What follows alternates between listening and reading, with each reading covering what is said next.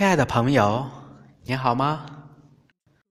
我是硕博心理这一期的语音分享人洪建。这一期我要分享的题目是：三十岁，我选择了心理学考研。回想刚开始下定决心要考心理学的研究生，正是去年刚过完年的时候。从农村老家返回谋生的城市，回到了已经工作有半年的猎头助理的岗位，但内心里却还是时常徘徊着一种难以言明的恐慌。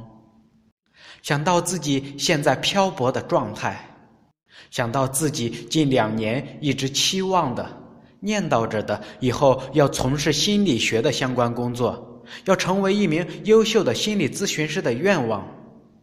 就满心的失落和迷茫。我这个以后到底是什么时候呢？已经年至三十岁的我，对于两年前就认定的人生之路，至今却还是只存在于念想之中。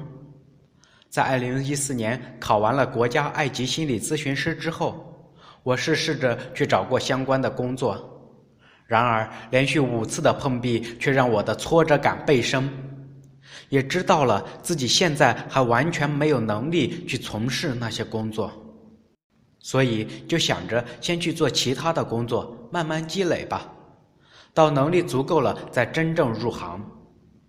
几经周折，终于找到了一份猎头助理的工作。然而，在这个岗位上，我看到了许许多多的求职者的简历。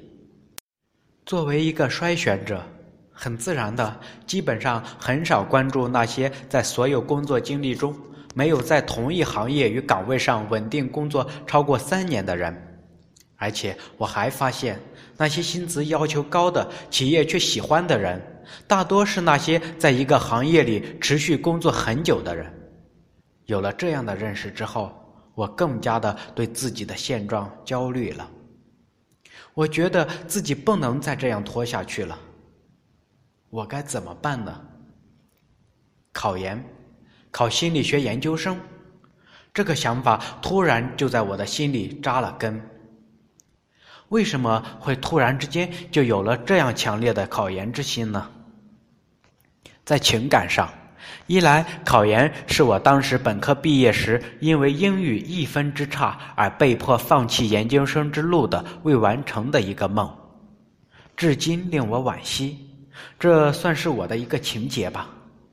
二来，后悔当年因本科时因为自我认知的局限而没能好好体验和利用大学时光。如今，我每次走进大学校园，都会有强烈的想在这里再生活的愿望，向往校园里的图书馆、体育场、实验室、教室和食堂，还有丰富多彩的社团活动和朝气蓬勃的人文气息。三来算是一种虚荣之心吧，我父母亲一直希望我能考上研究生。这样，他在别人面前都会觉得有面子。我也一样，希望用研究生学历来证明自己。这似乎显得很低俗，但现在的我确实还是受到这样的潜在观念的影响的。在理智分析上，首先，心理学这门学科可以说是很大众的，因为所有人时时刻刻都在有意或无意的运用着。伴随在人成长的一生之中，因此在这个层面上可以说人人都是心理学家。所以，想要从事专业的心理学工作，必然是要有更高于社会普遍水准的应用心理学的能力，而这更高的水准，则是需要专业的学习和长久的积累来实现。而我本科时没有修习心理学专业，虽然考过了心理咨询师。但是要说专业，却还是远远不够。考心理学研究生，光是备考的过程就是一次丰富的知识之旅，极大的补充了我的心理学的基础知识。然后成为心理学的研究生，我就可以接触到更广阔的研究平台，学到更科学的研究方法，能够更系统的循序渐进的应用心理学技术。相比于社会上的其他一些培训，依托于国家支持与培养的研究生系统，则会有更有保障的学练体系和更低的个人资金的投入。这些对于我这个热爱心理学研究和立志今后要从事心理学专业工作，而自身现有能力和资格不是很好的人来说，考研就是当下最好的一个选择。所以我必须尽力一搏，至少不再让自己留有遗憾。当然，在三十岁这个年龄做出这个选择，必然要接受自身记忆力开始下降的事实，承担暂时没有经济来源的压力，时常感受到周边朋友成家立业的社会对比压力。但是当下，我愿意去想办法克服这些艰难困苦，也能够承担可能失败的风险。